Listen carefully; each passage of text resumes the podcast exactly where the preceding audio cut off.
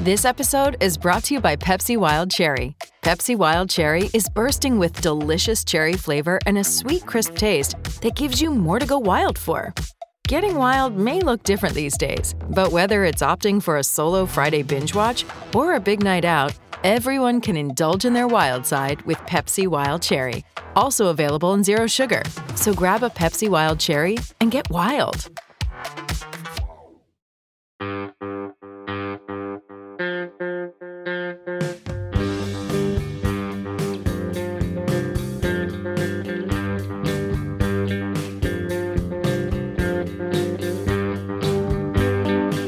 Ahoy, Mets fans. Welcome back to Amazing Avenue Audio, the show. My name is Brian. As always, is Chris. And Chris, we are recording this on Thursday morning, April 21st. The Mets are 9 and 4. They have taken two of three from the San Francisco Giants thus far. There is an afternoon game today that I'm hoping my kids will want to watch with me. and uh, we uh, uh, let's just sort of start off by a temperature check. How are you feeling about the team right now? Uh, pretty good. You know, it's hard to complain too much when um, not only are they off to a good start, but they're the only team in the NL East that is. Uh, obviously, the uh, first half of April, uh, as it is, given the uh, slightly delayed start to the season, uh, you can't make conclusions off of it, but coming out of the gate strong is always a good thing. And they've won every series they've played so far. Mm-hmm. Um, they have an opportunity to do that again today. Even if they don't, they split against a fellow good team. I I, I think uh, the Giants, you know, have also gotten off to a good start. They were good last year. They didn't do anything over the winter to make you think they'd suddenly be terrible.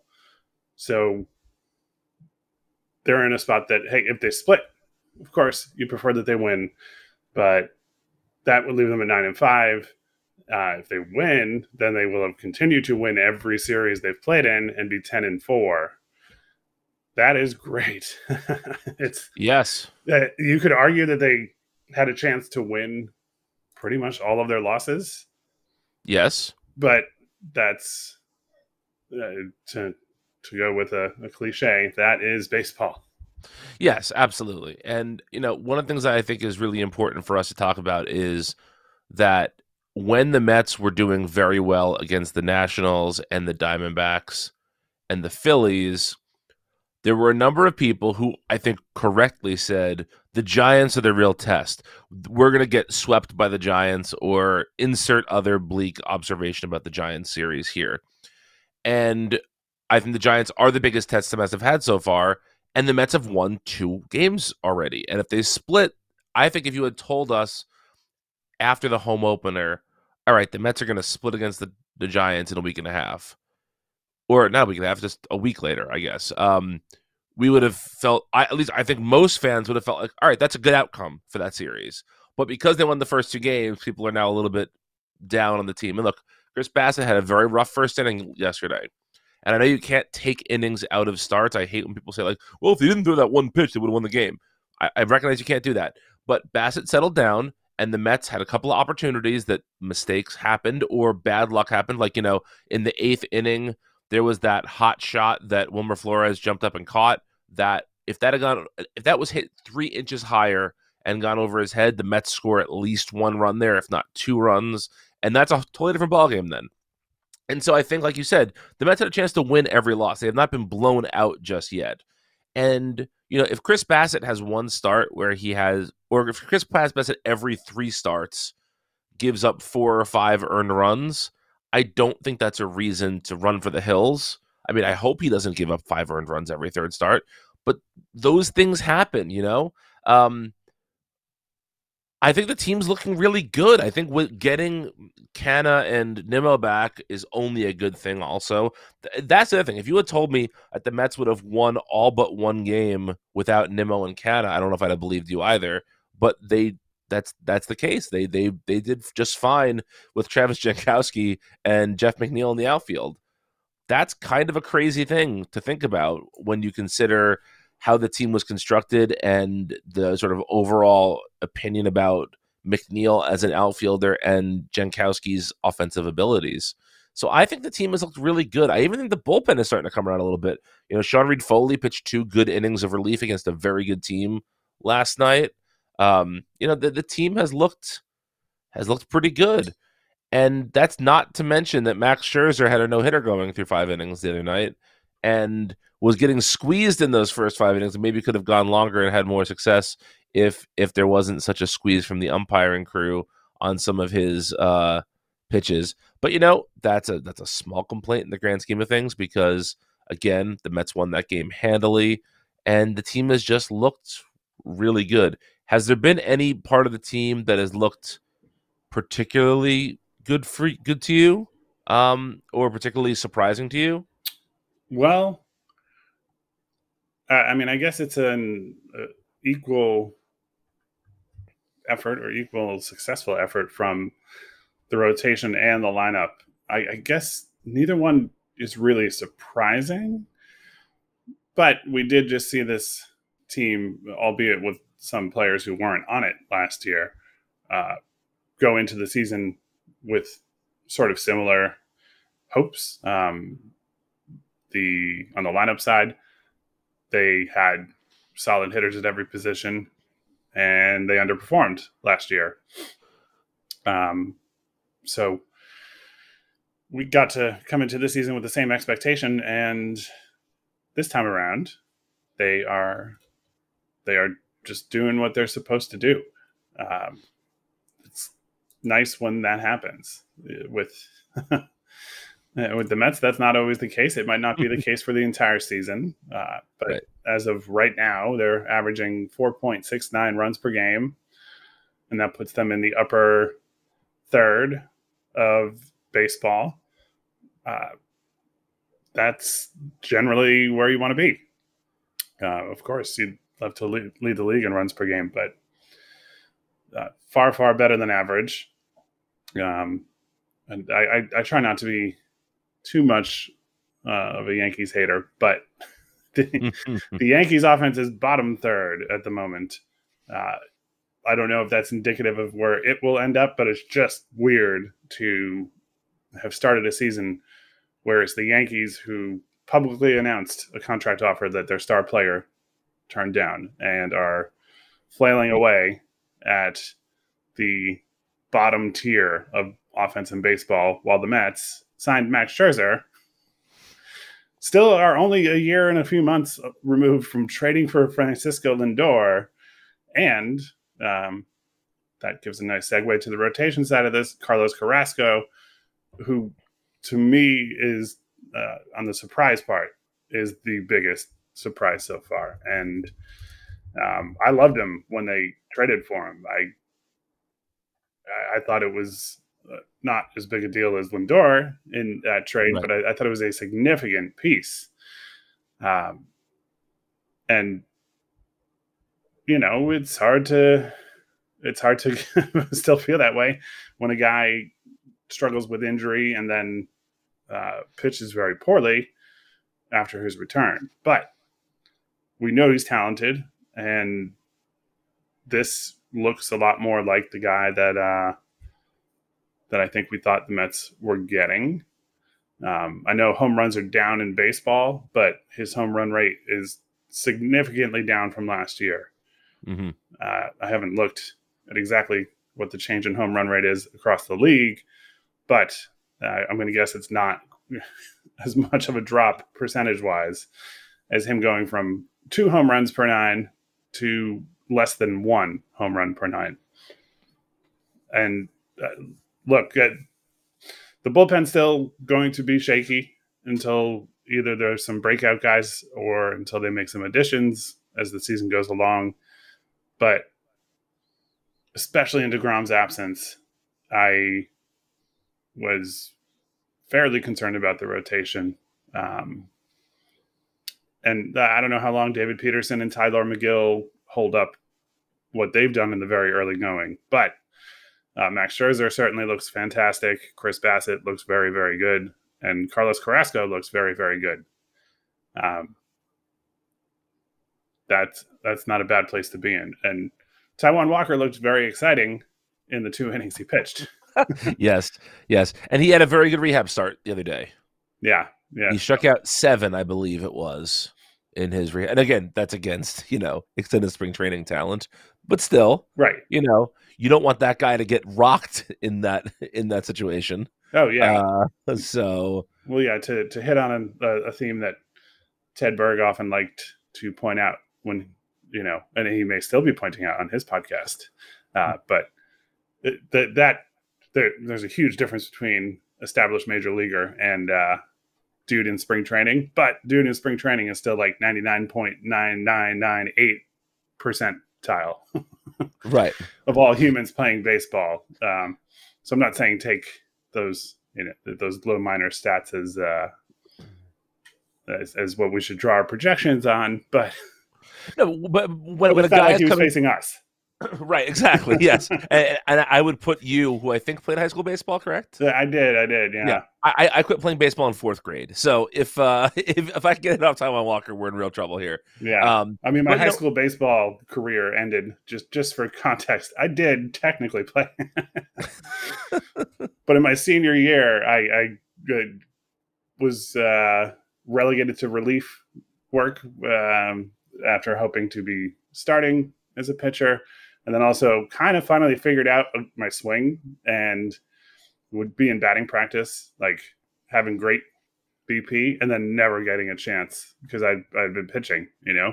Right, right. And then never actually getting a shot at hitting in games. So, yeah, that that's you know, I was no uh nobody was scouting me. but you know, uh, to me, when you're watching a guy do a rehab start, what you're looking for is that he can hit the spots he wants to hit, because that's that's what you're testing, right? And if he struck out seven minor leaguers, it appears to me that he's at least mostly hitting the spots he wants to hit. So that's a good thing.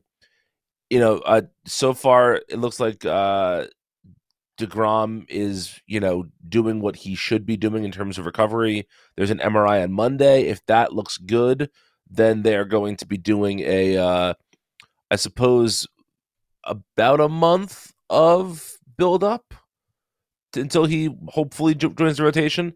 So you know we're getting a we're getting close to to our five starters that were planned being healthy, and you know because of having decent performances from Tylor Megill and David Peterson.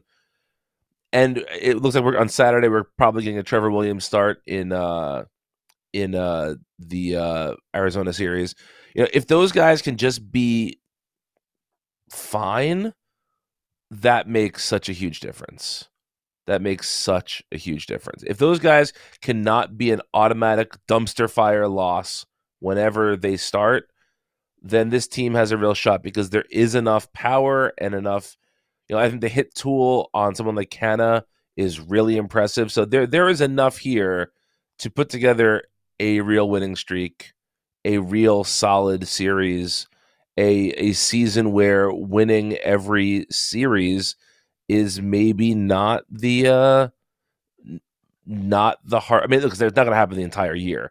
But maybe that's the norm. Maybe they can be a team that is just really producing at a high level for the majority of of the season. We haven't seen that in a very long time. Was 2015 the last time we felt like super confident about the Mets? Um 2016 maybe? Well, yeah, I guess it depends on what point of the season it was. I mean, 2015 they had that incredible winning streak in April, right? That was that year. Yes. And then that kind of kept them afloat for long enough to bolster the team at the deadline and have Yoenis Cespedes, uh, you know, just annihilate everything. Yes. Um.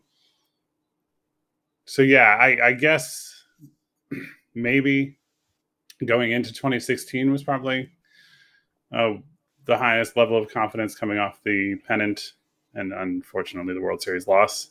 Um, but yeah, like 2019 when they got hot late and, and went on a run. In the moment, that was probably, you know, confident. Uh, right. But it, that kind of came out of nowhere. So, Yeah. So that's a long answer, but I think yeah, I, yeah, I think that's a reasonable thing to say. Yeah, yeah. So you know, just the fact that that if if they can be a team that you feel confident in the maybe not the series to series, but the month to month, you know, um, grind, that would be a lovely thing. Oh boy, would that be a lovely thing. Yeah. but let's see. Um, I guess I want to talk a little bit about the DH spot because so far Buck Showalter has been a man of his word. He had said he was going to be, you know, using that as a a spot to give people time off and to to rest people and to rotate some folks that you know in and out of there. And he has that has been correct. We've seen Dom, Pete, uh, Cano, JD Davis. Last night, Escobar DH'd. So we've seen him do that. How are you feeling about the first two months of, uh, or the first two weeks rather of of the of DH and the NL aside from you know the 2020 season? Uh, right, right. Um, aside from hating it in principle. yes, yeah, exactly. I, I, I am asking less about your like ethical thoughts of it versus the um the, the you know the, the Mets usage of it. Yeah, exactly. Yeah. So I think it's good. I think that's a good way to handle it. Um, we'll see how Robinson Cano holds up over the course of the season, both in the field and at the plate. Uh, we'll see if Dom Smith or JD Davis uh, turn into guys who are traded for some of that bullpen help that we all think the Mets will need. Um, but for now, I think it's a it's a pretty good way to take advantage of that position.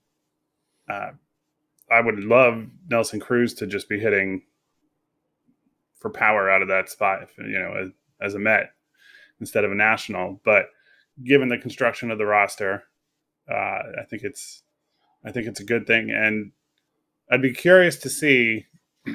It's probably not that hard to find out, but I don't know it off the top of my head.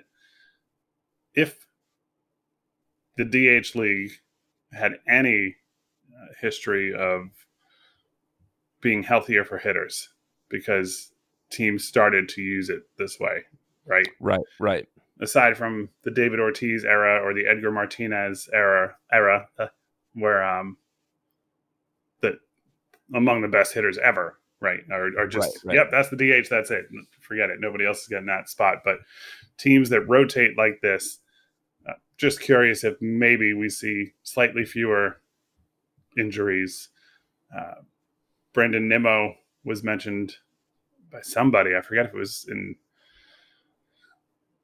I don't even remember who, but uh, somebody at Amazing Avenue had said either in Slack or in something on the site that they might like to see Nimmo get into that DH rotation mix because he has such a hard time staying healthy for a full season. Right. Uh, that makes that, total sense.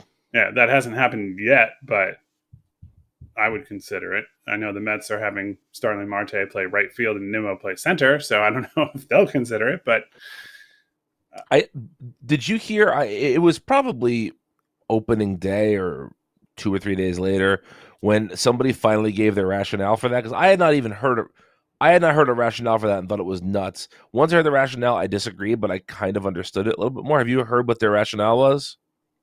Um, I thought I did. It was just Marte's arm, essentially. Yeah, is they felt that Marte had the best arm for right field. Right. And, I, I heard the bit about how they basically thought they had figured out how to position Nimmo. Yes. To make him an effective center fielder. Um, and to their credit, that did look like something that was significantly better last year. Yes, absolutely. Um, but yeah, no, I think I think that the DH position used in this way is is a very effective uh, tool. You know, like we were saying, if somebody is maybe feeling a little banged up, they could probably play DH as opposed to playing third base or left field, whatever the case may be. It's slightly less wear and tear in the body. So hopefully this will be a tool that they can use to just to keep folks healthy and to rotate people in and out. And, you know, it, there's been a very big deal made about how good of a DH hitter Pete Alonso is, even though he hates being the DH. Um, and so, you know, that's going to be a, a story at some point this season, I, I fear.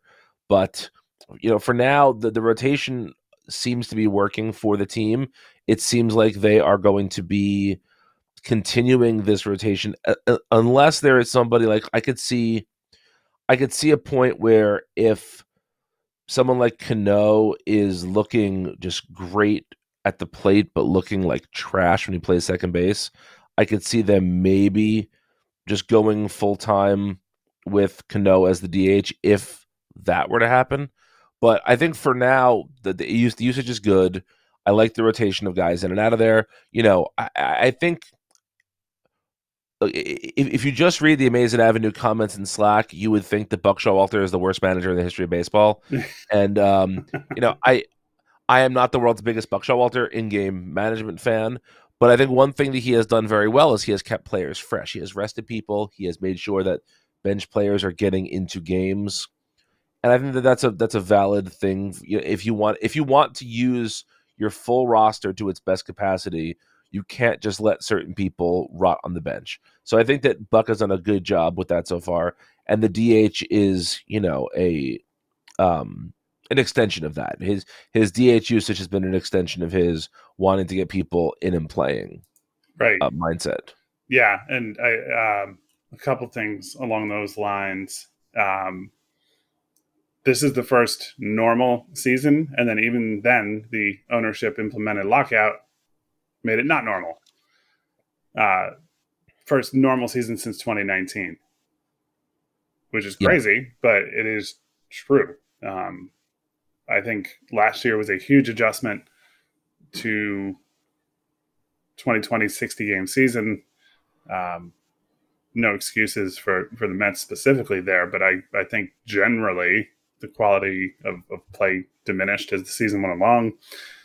Um, it, it's sort of I don't know if a regular marathon runner didn't run any marathons for a year or two, or re- only ran a half marathon and then uh, got back into it, it might take a little time to adjust. And that's it would, baseball's season is often described as that a marathon. Yes. So, so yeah, I think is the, the fact that there's this abbreviated spring training um, coming into this season, so it's still not quite fully normal, but it's as close to a normal uh, Major League Baseball experience as the players or the fans or anybody have had in in quite a while. Uh, so with that, I think that side of things matters more. Um, I liked I, I don't know. There there will be head scratching moves, but until the bullpen is fortified, there's going to have to be. You know, we yes. mentioned that last week that there was frustration that the best relievers weren't being used every time out, but we know that if you do that in April, you're going to burn them out, and we'd be criticizing that too. So. Yes.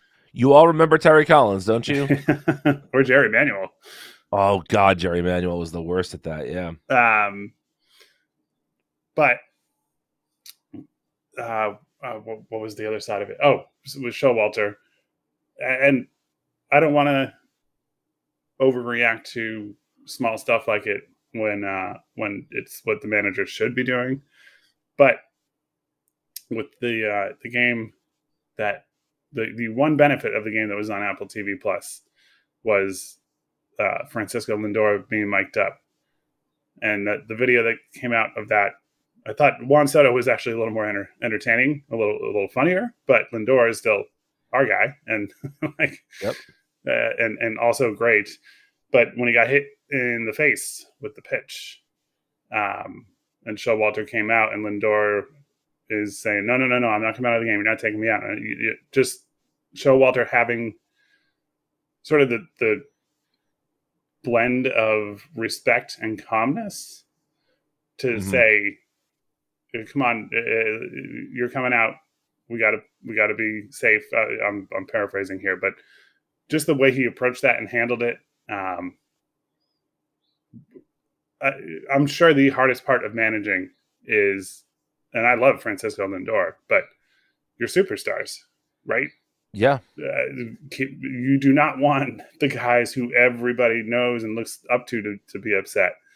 Um, and it was just a small moment of handling it well. And I don't think Lindor's the type of guy that would have, I don't know, gone Papelbon and tried to strangle right, somebody on his own team. Uh, but yeah, uh, speaking of uh, the the victim of Papelbon's violence, uh, the Phillies are absolutely terrible. Yes, they are. It's pretty great. Yeah, you you, you kind of love to see it. So I have one last lingering DH thought, and, and we're trying to do a shorter show today, so let's not get too caught up in this. But Amazing Avenue did a piece uh, at the end of the off season, which was their bold predictions, and one of the things I had said was that there was going to be some injuries to the Mets, and that the result of that was going to be a uh, a, reun- a reunion with Michael Conforto in May. And Michael Conforto still has not signed anywhere. He has not. There's not been a sniff of any team being interested, from, from what I have seen. Do you think that Conforto plays baseball in 2022? And if so, why won't it be for the Mets? Is the relationship just like borked forever? Because it seems like you know I mean, it, it's not a perfect fit on the roster, but if you can get him for just money, and I guess they lose a draft pick if they sign him before the draft, right? Well, the Mets wouldn't. Oh no, the Mets wouldn't. You're right. Yes. So then, why aren't the Mets doing it then? Yeah. Well, there, there's speculation. We don't know for sure uh, with any player unless we saw a photograph or video of it, right? Right. About vaccination status, but speculation that Conforto may not be vaccinated and that could alone be the deal breaker uh, for a team that I think is, has leadership that has been very strongly um, pro vaccine, mm-hmm. and rightfully so. And they've made changes on the administrative side because of a refusal to get it. and it's a completely fair thing to want to reduce the risk both for on, on a humane level and right. Uh, also, even if you just want to be cynical and be competitive, hey, the team that's 100% vaxxed has right. lower chance of anybody getting sick and uh, and missing time. Right. Yeah. Yep. Just the Mets have enough things to worry about with the injured list in a typical season. You don't need risk by choice added to it. So all of that said, we don't know 100% that Michael Conforto is or isn't. But I know there's speculation that perhaps he isn't because that would explain a little bit of why he's not signed anywhere. Um, and he struggled last year. His slugging percentage is below 400, which is not what you want to see from him at all. Um, he's one of those guys where sometimes it happens in baseball where you have the, the freak's shoulder injury came up, right? and then it took some time to adjust, but he got back to being the guy that he was. But uh, we know Scott Boras has cited an off-season shoulder injury. I don't know if there's been any specifics as to whether or not it's um, a shared one with, or, or, you know, the same right vicinity on the same side. Um, that supposedly came up over the off-season, but the the thing that sometimes seems to happen is that like the guy gets it back and uh but then it doesn't sustain itself right sure. so I, i'm not saying michael conforto is cooked um but he he struggled off that injury. He regained form his form. And uh and then it's been not quite the same. So combination of potentially injured in his own training over the winter, potentially not vaccinated, um, and presumably seeking a significant deal. That's uh, there's a lot there. Yeah, but it's still crazy that he's not in some organization rehabbing with a team that wants to get him out on the field. I mean, he's 29 Right. years old. Right. Exactly. and even if he's not quite that 2017 hitter that he was, um, I mean, he was great in the short season 2020, but again, that was only 54 games for him.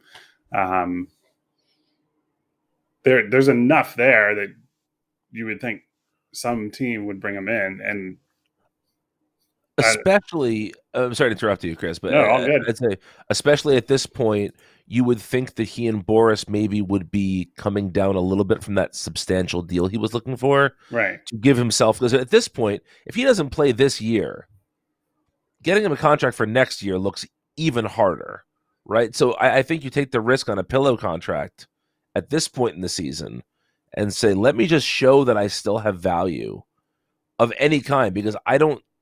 If he doesn't play this year at all, I don't know if he plays in the majors next year. He is not the the. I'm trying to think who was the guy that held out for a full season recently. There was this happened in the last couple of years, um, right? Am I crazy? Didn't this happen? for a whole year, I forget. I remember. Or for at least half a year? I remember the guys who held out into the season. Stephen Drew was one of them, Yes, he was. and he was never the same after that happened. Um, and there was a pitcher too around, maybe in the I want to say it was Dallas Braden, but it wasn't Dallas Braden. yeah, but it's somebody like that, right? Yeah, exactly. Yeah. Dallas Braden esque. Uh, one of those Uh, guys who pitched in the Central or West and was good, but not great, and and whatever. But um, Right. Yeah. but yeah, I can't remember if there's a, a full season example. But regardless, like I, I I think Stephen Drew is the perfect example of that. You know, that guy held out until the season started. I think he got a one year deal, and then and then totally cooked his value. Was never the same after that. So I just think that it makes a lot of sense for Conforto to be looking to play someplace.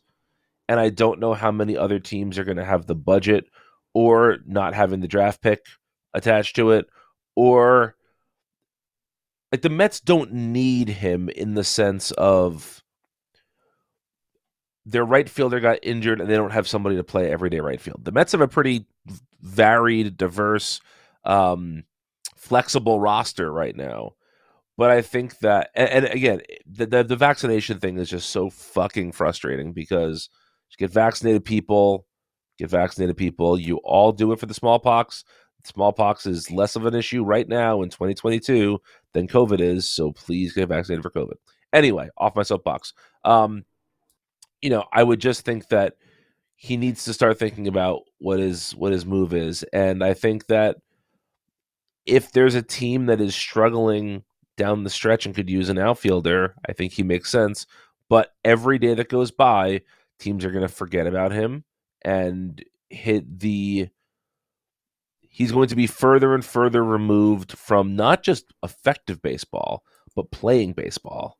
And I, I don't think you want to, you know, I know people do showcases and tryouts and all that all the time, but that is not the same as watching somebody play in game. And I think that when you are when you haven't played in game, not because of an injury, because of your choice in X amount of time, that's just that's playing with fire. So yeah, I, I'm not advocating necessarily for the Mets to bring him back, but I think it's kind of crazy that it hasn't at least been discussed. And maybe it has been. We're not privy to these private conversations. But it seems like there's really no interest in baseball at all with anybody signing a guy who was rumored to be looking at a $100 million contract in the offseason. And who the Mets reportedly offered a $100 million extension to last season. Yeah, yeah, that, that is kind of wild. Yes, it is. Um, who knows if that had been accepted? There may be an injured Michael Conforto waiting to come back, and Starling Marte might be playing somewhere else. Right. Yeah. Um, all of these things, especially with an owner who has money and has shown a willingness to spend it, uh, they can all have an effect.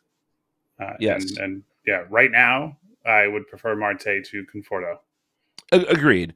And I think that the best part of this, not the best part, maybe the the most silver lining of all of this to me is that we have seen that the Mets made him an, a contract offer that was not public last season, which leads me to believe that maybe they are negotiating. They will negotiate with Degrom before he opts out and just restructure his contract, because that's truly the best thing the Mets can do this season. Right. Yeah, I, I, I think so. I um I understand if they want to see him on the mound first, but yes, yes, agreed. But uh but just the fact that they were willing to do that is to me a good sign. Yeah. Yeah, for sure. All right. Well, let's um let's close it off with our music picks. Do you have something in mind, Chris? I think I have to go with the most uh, relevant album of the week. Uh, it will be the fourth album recommended by this band by me. Uh, and somehow we've touched on older records from time to time. Uh, somehow it hasn't come up before. So I'm not duplicating a recommendation, but I got to see Wilco uh, for the. Uh, I'll have to check back in on how many if time, but it's we're, we're in the 30s, possibly the 40s of Wilco shows for me. but this one was cool because it was in Washington Heights, uh, which is not too far from the Bronx, and at the United Palace Theater that had done some shows with bands that um, that we like years ago. Sonic Youth there in like 2009, I think, or eight. Um, anyway, Wilco played at the United Palace Theater. Uh, they are doing a little mini tour, really just a two city sort of event, uh, New York City and Chicago, playing Yankee Hotel Foxtrot in full and really trying to replicate the album uh, on stage. So they had a string quartet, they had three other musicians who the vast majority of the show were playing horns, and uh, their use wasn't constant throughout the set. It, it was targeted and uh, well executed and all that. So uh, I did see them play the album front to back one previous time uh, at, at Solid Sound Festival in 2019, 17. I forget which year that was, but um, this was a different way of doing that. And we, we both uh, shouted out Funkadelic's Maggot Brain on its 50th anniversary in, yes. in our recommendations. The one time we came into a show with the same rec. yes, uh, we have done music recs on. Uh, I believe this is our 91st episode, and we have never had uh, the same one before. Yeah, yeah. So all of that said, I know you like this record too, but uh, the album is absolutely Yankee Hotel Foxtrot. Um, it was not the record that got me into Wilco because it was it was so hyped. It was one of those. Uh, I'd like to think I'm maybe a little more optimistic when that happens now, but if something's hyped that much, it can just be like, okay, it can't be that good, right? Uh, or at least that's how I react. Um, so, so I think I had like a burned copy of Yankee Hotel Foxtrot in my CD book as I date myself. Uh, for a while, and then Sky Blue Sky. Well, it wasn't the next record, but you know, Ghost is Born um, had come out, and then Sky Blue Sky came out, and uh, Wilco was playing at the Warsaw in Brooklyn, which at the time and still now would be a tiny venue for them. Absolutely, it was like the hottest ticket of any music I liked, and two friends of mine happened to uh, have a spare come up day of the show. I had two coworkers at the time who were diehard fans, and I was like, "Oh, I guess I'll go check this band out." And they're like, "You asshole!" they're like, "Oh man, we're so jealous. We love them, and like, what a, what a cool thing to get to go see." And and and I was hooked. Uh, but they were touring off of Sky Blue Sky at the time. They were still obviously playing plenty of songs off of Yankee Hotel Foxtrot. Um, but yeah, that is my rec. Uh, if you have not gotten into Wilco, that is still probably the album I would recommend starting with to get you into them. Yes. Yes. Um, it's weird to, to, recommend a band's like fourth record as a good starting place, but it absolutely is. Yeah. It's the perfect bridge between everything they've done since yes. and everything they did before. Yes. Depending on what your favorite part of the record is, you should start moving forward or backward from there, yeah. essentially. um, That is the record that got me into Wilco. I, I was aware of them. I, am a little bit older than you, so I, I was aware of them around the time of Summerteeth, but I did not really know much about them. Uh, I had heard some of the Billy Bragg stuff, the the Mermaid Avenue stuff, because the college radio station I worked at had uh, that album in like heavy rotation when I started as a freshman in the fall of 2000. And then um, I had heard the hype about Yankee Hotel Foxtrot when they got dropped from their label and they streamed the album on their website. The first time I heard it was actually streaming on the Wilco website. Um, and that hooked me, and I've been a fan ever since. So yeah, an excellent, excellent recommendation. Uh, so my recommendation has to do with this Saturday being Record Store Day.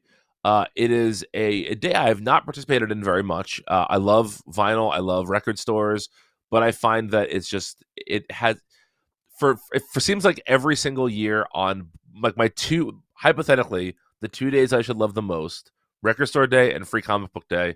I always have shit going on that I can't participate in those things, and it drives me crazy. But this year I have nothing going on Saturday morning, and so I'm thinking about hitting up Record Store Day.